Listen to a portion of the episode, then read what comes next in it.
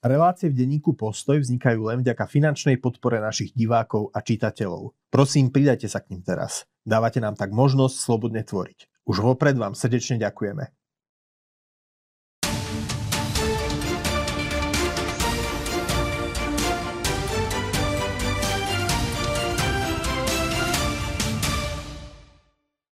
Milí diváci Postoj TV a poslucháči našich podcastov, Rok 2023 sa pomaly chýli ku koncu a počas neho sa významné udalosti odohrali aj v kresťanskom svete.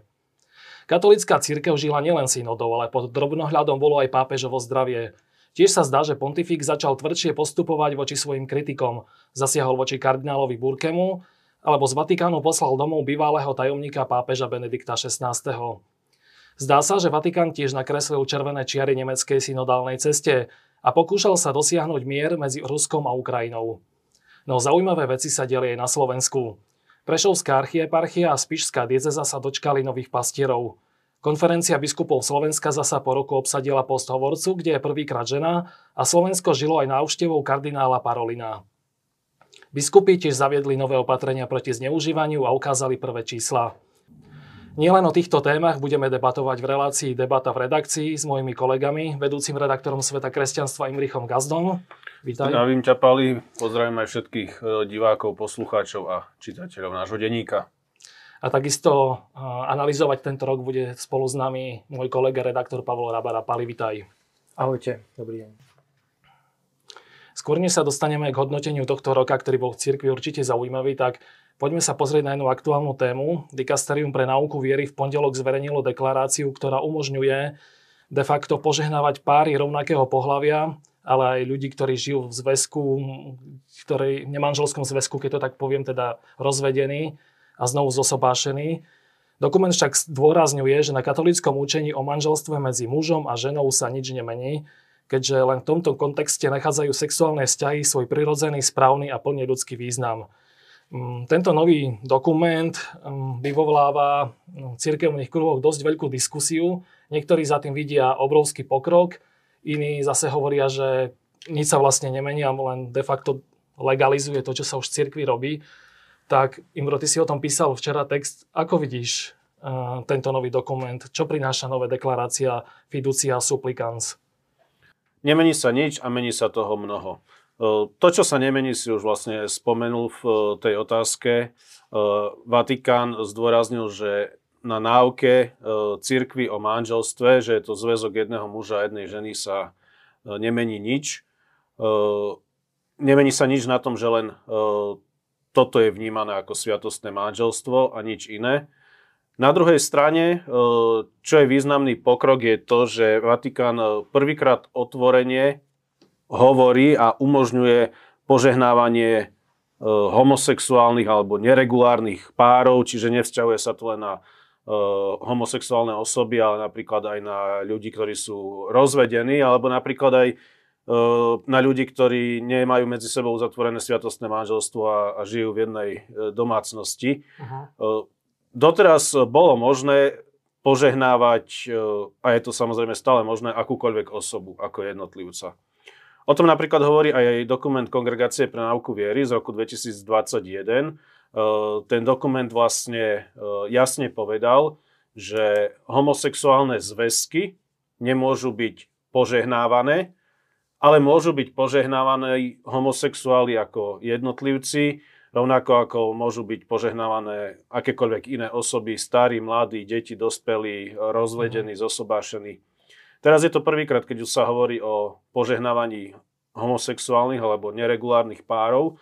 A tu vyvstáva tá diskusia, aký je teda rozdiel, čo sa zmenilo uh-huh. od toho roku 2021, jar, do zimy 2023, keď vtedy Vatikán hovoril o tom, že homosexuálne zväzky nemôžu byť požehnávané a teraz hovorí o tom, že homosexuálne páry môžu byť požehnávané. Uh-huh.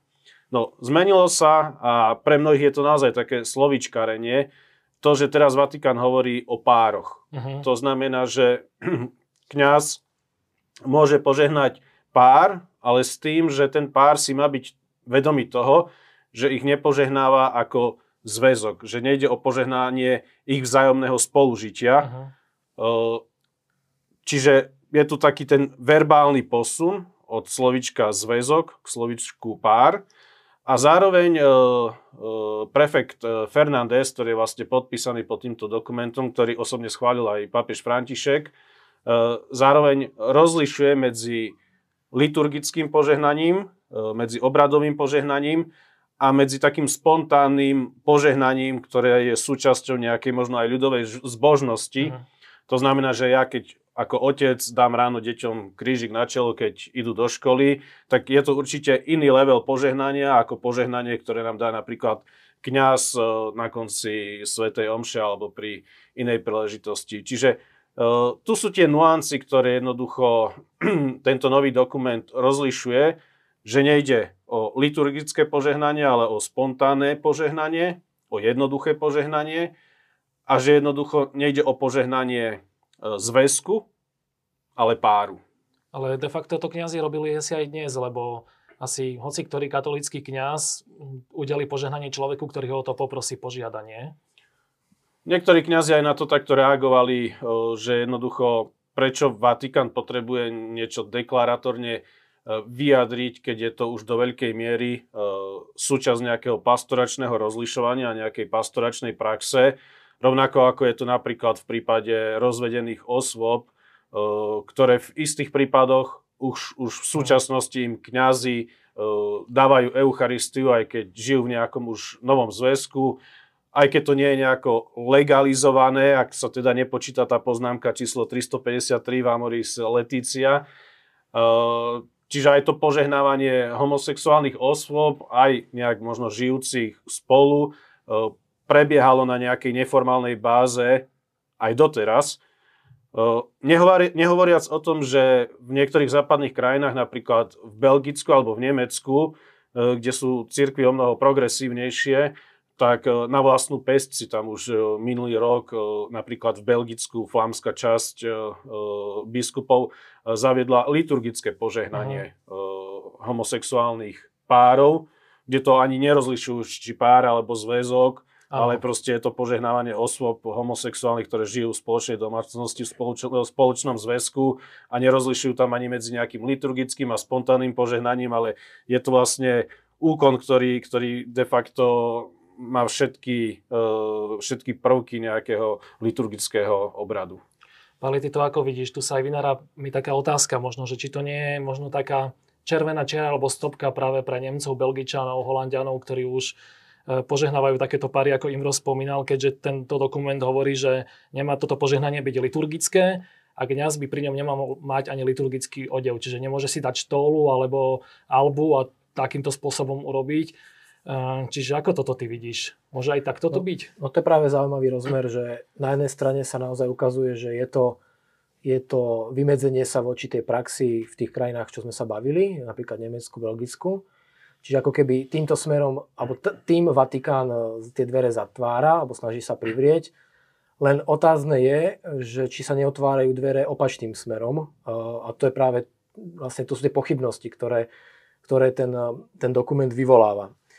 A mňa zaujalo ako keby tretia kapitola toho dokumentu, kde, ktorá sa týka m, takej oblasti, že ako keby, že ktoré, ktoré sféry života to požehnanie pre tú dvojicu, lebo je to požehnanie dvojice, Aha. ktoré to požehnanie akoby zasiahne alebo sa týka a ktorých nie. A to je vlastne, to mi príde ako celkom taká nová oblasť, e, nová téma, o ktorej sa možno bude najbližšie aj hovoriť, pretože tieto veci, že áno, liturgia, to, to je jasné, to je signál smerom na Nemecko-Belgicko, ale na opačnú stranu to naozaj môže vyvolať aj, aj trochu zmetok, lebo lebo väčšina ľudí to bude čítať veľmi, veľmi laicky. E, to znamená, že môžu si to naozaj e, tam zamieňať pojmy alebo to vnímať ako, ako niečo, čo je zmetočné a čo otvára oblasti, do ktorých sa zatiaľ nešlo. Čiže, čiže hovorím, v tejto chvíli, však natáčame e, vlastne druhý deň po zverejnení mm. materiálu, čiže tá debata sa ešte len začína.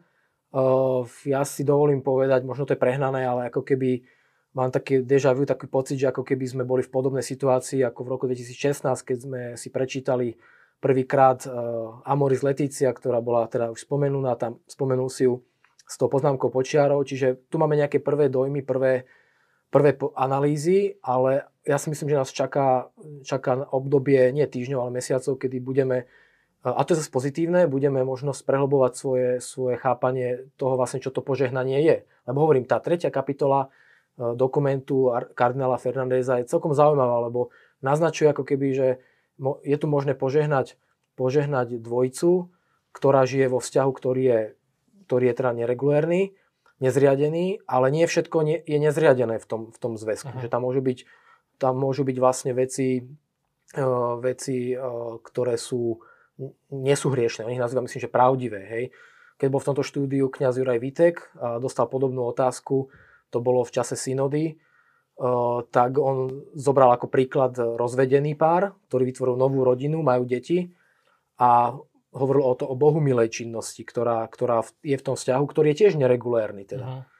Čiže možno to znie teraz komplikovane na začiatku, ale vidím tam tieto, deta- tieto nuancy, o ktorých sa bude dať a bude asi nutné hovoriť. Ja v tomto aj dokážem pochopiť, o čo ide, že pápežovi Františkovi, že aj vo vzťahoch, ktoré sú neregulárne, aby sme nehovorili len vyslovene o tých homosexuálnych vzťahoch, ale presne sú to aj tí rozvedení, alebo sú to napríklad aj osoby, ktoré žijú v jednej domácnosti, napríklad, že babka s vnúčkou, ktorá sa o ňu stará a tak ďalej, tak jednoducho Uh, aj keď samozrejme toto už uh, trošku spada do, do inej, inej kategórie, aby sme zase nemiešali hrušky s jablkami.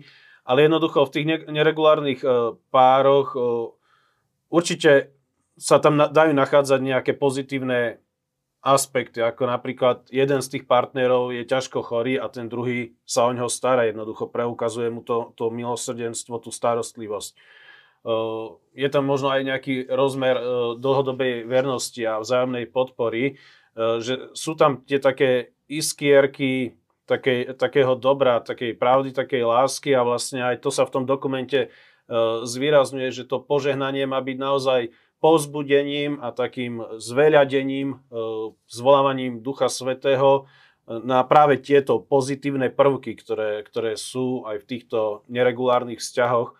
Čiže v tomto ja pápežovi Františkovi akože rozumiem, o čom ide. Na druhej strane vysvetľovať to teraz tým ľuďom, že ja nepožehnávam, nežehnám ako kňaz uh-huh. vášmu sexuálnemu spolužitiu, ale ja žehnám tomu dobrému, čo je medzi vami, tej starostlivosti, tej trpezlivosti, tej vernosti. Uh-huh. Ja, neže, ja vám nežehnám váš zväzok, ale len to vaše, to vaše párové spolužitie. Jednoducho, to, to sú tak uh, delikátne veci, že naozaj jednoducho, ak, ak, uh, ak ten, tá možnosť požehnávania párov nemá preraz do niečoho, čo Vatikán asi nechcel, tak jednoducho tam bude potrebná veľká miera vysvetľovania. A uh, aby to jednoducho bolo správne pochopené, a takisto si, nemyslím si, že by toto bola nejaká, že teraz uh, smerom voči tým západným církvom, čo sme spomínali, že Vatikán urobil takýto ústretový krok, tak si teraz v nemeckých diecezách, kde už bežne počas proste v chrámoch, v liturgickom oblečení uh, kňaz požehnáva homosexuálne páry, no takže Vatikán teraz povie tým nemeckým biskupom, tak pozrite, my sme urobili ústretový krok, tak teraz vy urobte ústretový krok a nežehnajte to už v litur- ako súčasť liturgie v liturgickom oblečení, ale, uh-huh. ale uh-huh. urobte krok späť, keď my sme u- urobili krok vpred, jednoducho tak toto nefunguje. Ako jednoducho uh, tie progresívne cirkvy na západe sú, sú týmto smerom rozbehnuté, uh, najmä tá nemecká církev a jednoducho uh, tá si pôjde ďalej svoje. A toto je taká klasická situácia, kde jednoducho uh, obe strany budú nespokojné. Pretože pre tie pre konzervatívne kruhy je už toto príliš veľa, čo spravil František. Je to mhm. už pre nich nejaké prekročenie červenej čiary. A zasa pre tých e, progresívnych kresťanov to je zasa niečo nedostatočné a budú vravieť, že prečo máme dostávať požehnanie, že však v cirkvi sa požehnávajú, akože máme aj požehnanie aut, máme aj požehnanie domácich zvieratiek, teraz ideme požehnávať neregulárne páry, že jednoducho, že to je to predsa nedôstojné, že prečo nedostávame normálne požehnanie mm. ako manželské páry, tak to môže, môže reagovať tá progresívna strana, mm. čiže jednoducho to je situácia, kde nie že win-win, že obe strany budú výťazom, ale obe strany jednoducho, aj tá konzervatívna, aj tá progresívna, uh, budú do veľkej miery nespokojné a jednoducho povedie to podľa mňa k ďalšiemu k ďalšiemu chaosu v rámci cirkvi.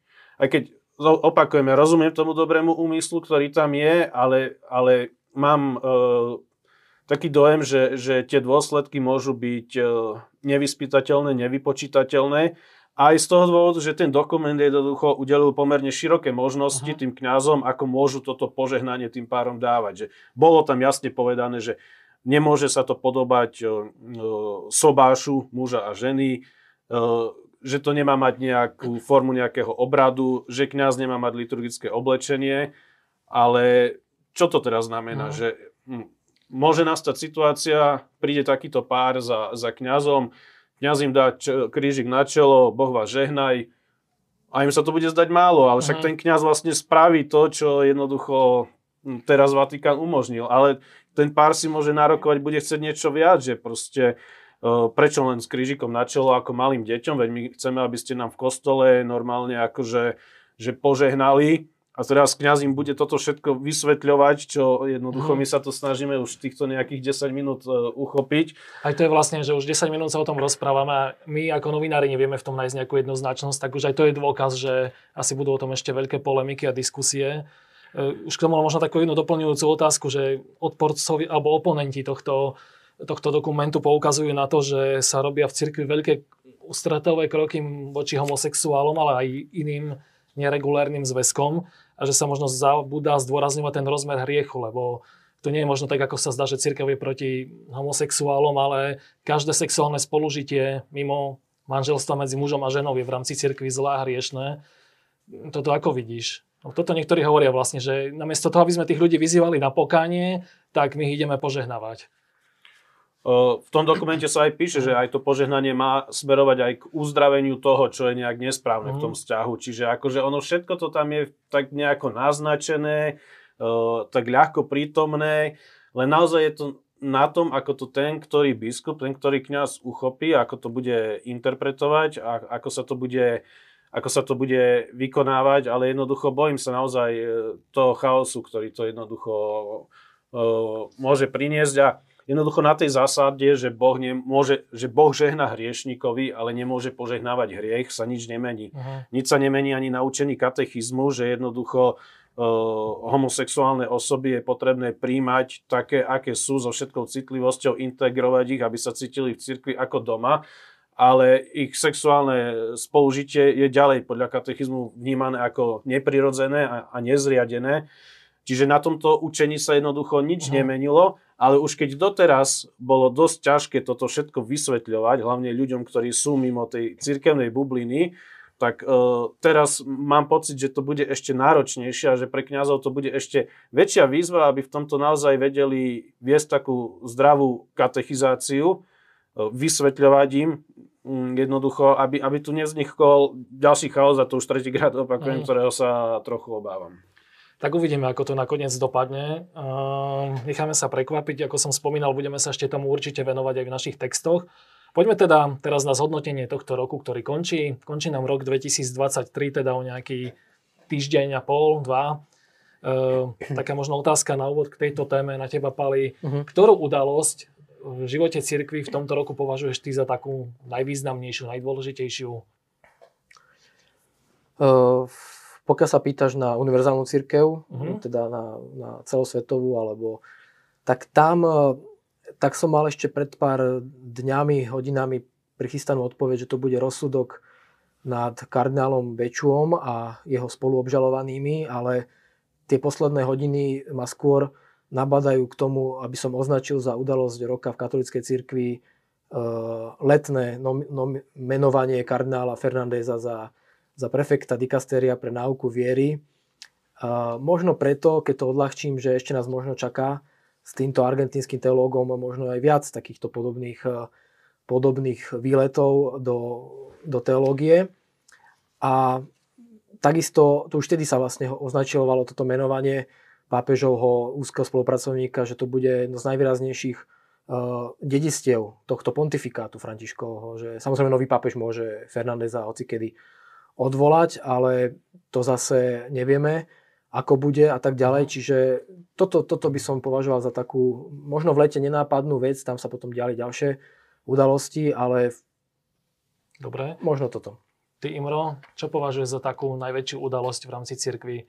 Asi teda by sme sa zhodli všetci, že synoda bola dosť významná. Tejto sme sa už aj venovali v našom videu. Tak skúsme niečo iné. Synoda to je taká zaujímavá vec, že je to dôležitá záležitosť, ktorá ovplyvní a ovplyvňuje chod cirkvi, ale uh, väčšina ľudí mám pocit, že to vypúšťa, že viac sa ich dotýkalo a, a oslovovalo ich, ich tá, tá diecezná fáza synody, mm-hmm. kde, kde v mnohých diecezách a farnostiach uh, to odignorovali, ale v mnohých jednoducho uh, naozaj to prispelo k, k nejakému dialogu, k vytváraniu spoločenstva, k, k modlitbe, k uvažovaniu nad tým, ako ďalej v našej farnosti, ako ďalej v našej dieceze. Že tam sa cítili ľudia tak do toho zapojení, že tá synoda sa nás nejako osobne dotýka na tej farskej dieceznej mm. úrovni. Ale ako sa to posunulo do Ríma, tak jednoducho mám pocit, že, že synoda pre mnohých ľudí akože prestala byť téma. No ale k tvojej otázke, čo mňa ako nejak zaujalo v tomto roku, tak samozrejme sú biskupské nominácie na Slovensku, ku ktorým sa asi ešte dostaneme. A z toho celosvetového diania, tak, tak veľmi dramatický e, vývoj má situácia v Nikaragui, kde vlastne diktátor e, Daniel Ortega e, veľmi rázne postupuje voči, voči miestnej cirkvi Vieme, že e, jeden z biskupov, Biskup bol, Alvarez. biskup Alvarez sedí vo väzení, bol odsudený na 26 rokov. Na chvíľu ho Ortega síce teda jeho režim prepustil, ale e, po niekoľkých dňoch bol zasa akože e, poslaný do väzenia, kde aj v súčasnosti, kde aj tie informácie o jeho zdravotnom stave a všetko možné sú, sú dosť nespoľahlivé, nepresné, tak to je naozaj akože keď som mal spomínať všetky situácie prenasledovaných kresťanov v cirkvi, lebo o takýchto silných, mnohokrát tragických osudoch, ľudí, ktorí naozaj e, musia svoju vieru deklarovať krvou, že my sme tu pred chvíľou sa mhm. bavili o takých tých akože teologických veciach a takto, ale, ale jednoducho pri tom, keď si človek uvedomí, že, že v mnohých kútoch sveta ľudia riešia naozaj kvôli svojej viere, že existenčné akože problémy. Uh, no a ten biskup Alvarez, aby sme mhm. nemuseli teraz ísť krajinu po krajinu, je taká, by som povedal, ikonická postava tohto roku za, za všetkých prenasledovaných uh, kresťanov. No a čo sa týka Vatikánu, tak uh, určite súhlasím s tým, čo Pali povedal, však môžeme to ešte trošku rozobrať kardinála Fernandeza ale veľmi zaujímavé, zaujímavé to v tomto roku bolo aj so, so zdravím pápeža Františka. Mm, tomu sa tiež dostaneme ešte. Lebo vlastne dvakrát bol hospitalizovaný v Gemeli, raz so, za, so zápalom priedušiek, raz mal operáciu pruhu, e, teraz vynechal aj cestu do, do Dubaja e, kvôli zasa opakovanému zápalu priedušiek, čiže jednoducho možno aj ten záp, e, možno aj to, to, to stiažené zdravie a opakujúce sa problémy, hej, nehovoriac o tej jeho paličke a mm, vozíku a, a tak ďalej, uh, kvôli problémom s tým bedrovým klubom a tak ďalej, že možno aj to vedomie toho, že už naozaj mám 87 rokov a to zdravie už pomaly odchádza, uh, vedie k papeža k tomu, aby, aby mnohé procesy, takže šliapol na plyn a zdynamizoval. Mm. Hej. Čo je podľa mňa ilustrácia aj toho, čo sme sa rozprávali tu na začiatku. Mm. To vlastne aj vidíme, keď teda by sme išli k tým udalostiam, tak mne sa tak trošku zdá, že pápež, ben, pápež František si po smrti emeritného pápeža Benedikta ako keby tak buchol po stole a začal sa vysporiadávať so svojimi kritikmi, či odvolal, či to bol už teda kardinál Burg, alebo ktorému zobral Bida Plat, e, arcibiskup Strickland, ktorý bol veľmi kritický voči nemu, takisto sa vysporiadal s arcibiskupom Gensweinom, ktorého poslal naspäť do Nemecka. Um, o čom to vlastne svedčí? Uh, niektorí hovoria, že pápež je dokonca taký pomstichtivý, iný, že mu len došla možno trpezlivosť. Ako to vidíš ty teda, Pali? Prečo pápež tento rok robí také poriadky v cirkvi?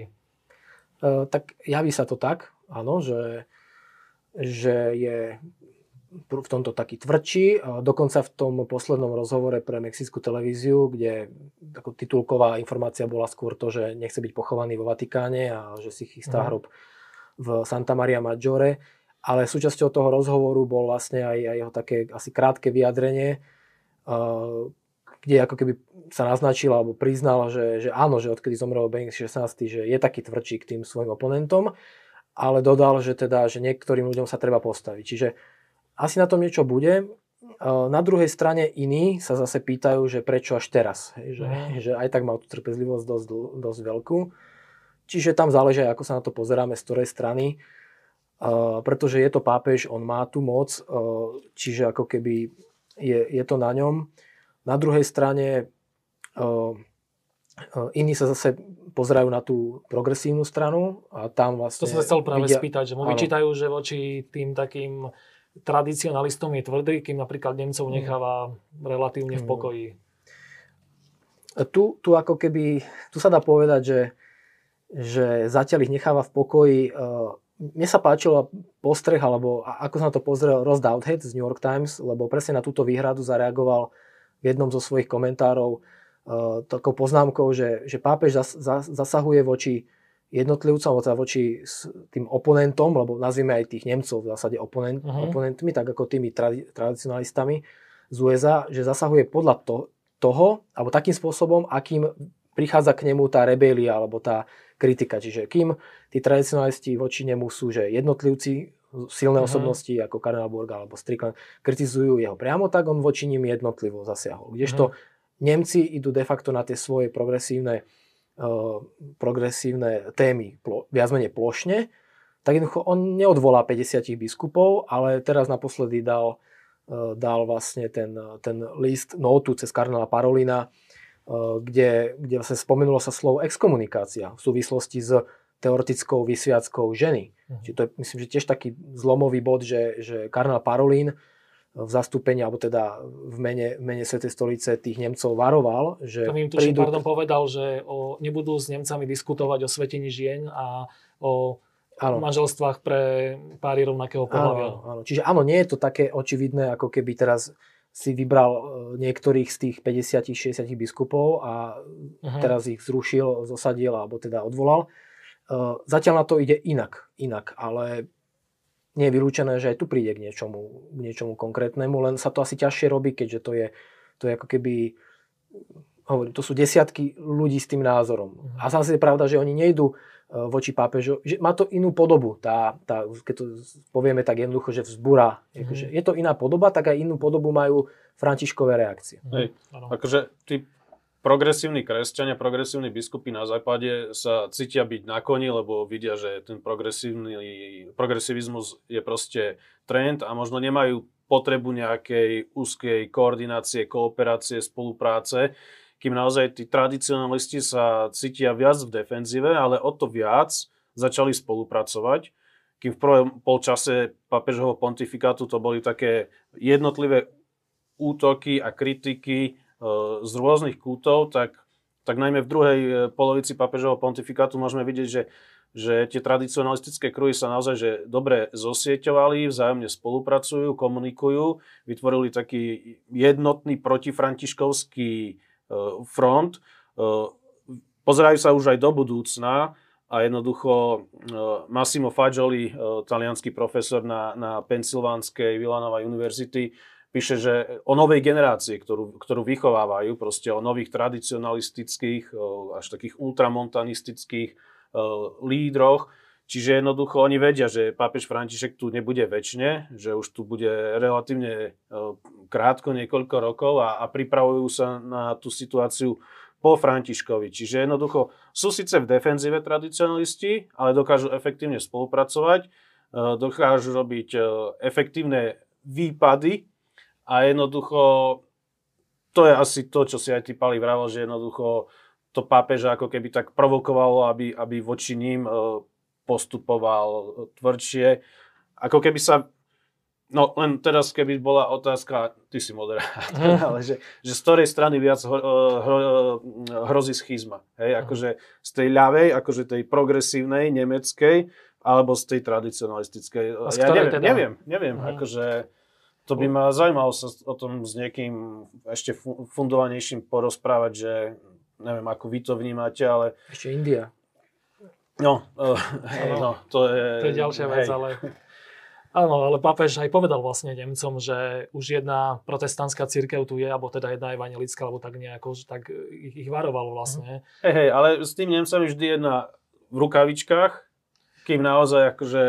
Tak je ľahšie odvolať jedného alebo dvoch biskupov alebo kardinála stiahnuť, ako naozaj zasiahnuť proti celej biskupskej konferencii. Takže, Takže uvidíme, ako to bude ďalej. Ty si aj naznačil, Imro, že pápež už má zdravotné problémy a že teda možno šľapie na plyn, lebo chce niektoré veci naozaj dotiahnuť, si možno uvedomuje, že e, ak to neurobi teraz, tak už mu možno síly na to nebudú stačiť. Tak čom ešte tak vidíš, že šľape na plyn, alebo ktoré veci tak pohol podľa teba?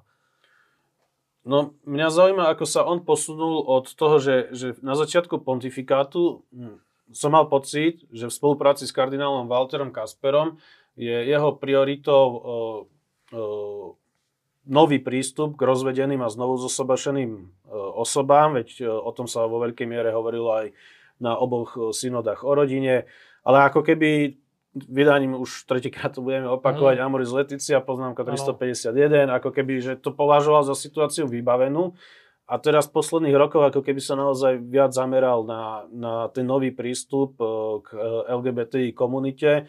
Vlastne už v 2020 prvom, myslím, bol ten dokument režisera Afinejevského, kde, kde pápež František ako hovoril, o, o, že je potrebné vytvoriť o, nejaký inštitút o, akceptovateľného spolužitia mm. pre, pre osoby o, rovnakého pohľavia. Čiže v tomto podľa teba šľape na plyn? Kde už vlastne vtedy mm. akože jeho ghostwriter, vtedajší, terajší prefekt mm. dikasteria pre náuku viery, kardinál Fernández vlastne stál za, za vlastne tým, týmto františkovým uvažovaním. Čiže mám pocit, že, že túto tému si teraz zobral za nejakú, lebo pravím, vtedy to otvoril v tom 2021. Uh, potom vlastne v tomto roku v lete, keď kardináli uh, Sarah Burke, mm. Brand Miller a spol sa ho pýtali, ako to teda je s tým požehnávaním homosexuálnych uh, zväzkov, tak jednoducho v odpovedi na tie dubia už naznačil to, čo vlastne teraz realizoval, že že vidno, že nejak tou témou žije, ale akože, čo ja mám trochu uh, nejak obavu uh, pri papežovi Františkovi je, že áno, on zostal bývať v dome Svetej Marty, aby bol tak akože bližšie k obyčajnému jedno, jednoduchému ľudu, aj stále vidíme tie fotky, tie zábery s jednoduchými ľuďmi, s deťmi, teraz keď oslavoval 87. narodeniny s chorými a tak ďalej, že, že on tak sa cíti dobre medzi, medzi bežnými veriacimi, ale mám pocit, ako keby tak mentálne uh, sa v tom Vatikáne uzatváral. Uh, jednoducho, ako keby uh, dal na slova len veľmi úzkeho okruhu ľudí, ktorými sa obklopil, ktorým načúva. Fernández, hej, hlavná postava medzi nimi, alebo celková aj rada kardinálov, ktorú si pápež František vytvoril, kde ešte prekonzultuje s nimi nejaké veci, ale ale aj štátny sekretariát, aj ostatné dikasteria rímskej kurie sú do veľkej miery vypojené z toho fungovania církvy. Takže jednoducho, toto je taká mo- moja trochu obava, že takého proste mentálneho sa uzavretia pápeža Františka.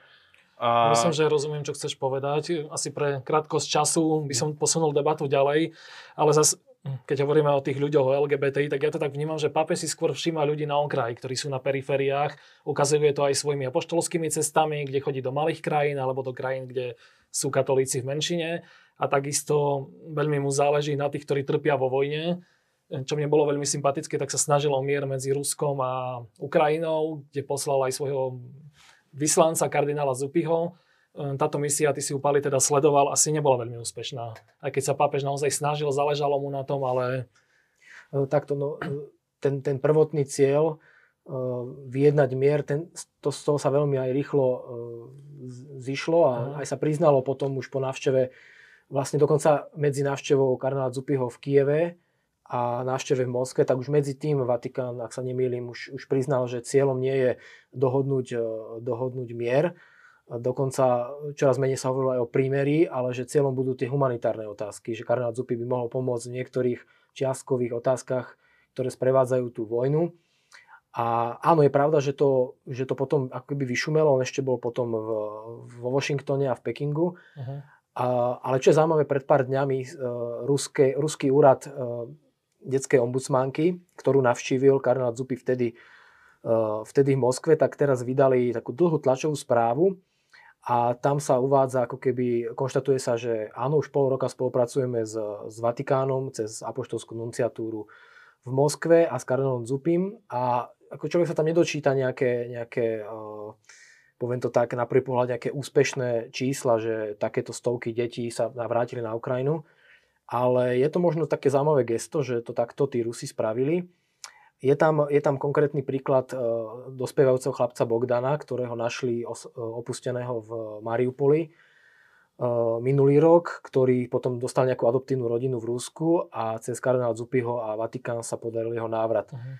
Návrat k príbuzným. Uh, potom sú tam nejaké čísla detí, ktoré sa overovali, čiže zdá sa, že akoby, teda to, čo komunikovali, uh, komunikoval tento ruský úrad, je, že si vymeniajú s Vatikánom čísla, ktoré sa týkajú overovaní tých, tých detí, mhm. či sa nachádzajú na jednej alebo na druhej strane. Čiže, eh, čiže áno, ono to asi nepovažujeme za nejaký, nejaký mega úspech.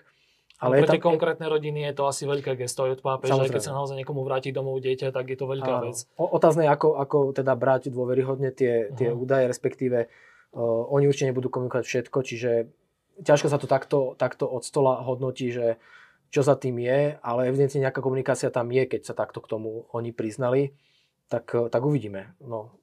A podľa mňa je tam aj dosť silné to humanitárne gesto. Kardinál Krajevský, pápežský almužník chodí na Ukrajinu pravidelne. Isto. Čiže naozaj ja to tak vnímam, že asi pápež sa snaží byť tým trpiacim ľuďom a nielen na Ukrajine, na blízku. Im poslať tam humanitárnu pomoc, ale aj niekoho, kto ho zastupuje, keď to tak poviem.